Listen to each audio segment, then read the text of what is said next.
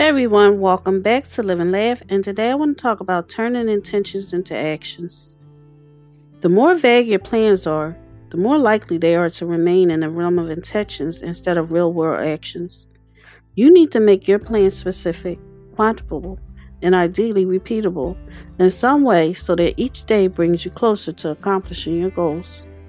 Note that the real work doesn't begin until you take the first action designed to get you closer to your goals. Even the most specific, well-designed goal is still a dream until you figure out what concrete actions you need to take, and then take them, to convert it into a true goal with chances for success. Thank you for listening. If you know anyone that can benefit from this, go ahead and share it.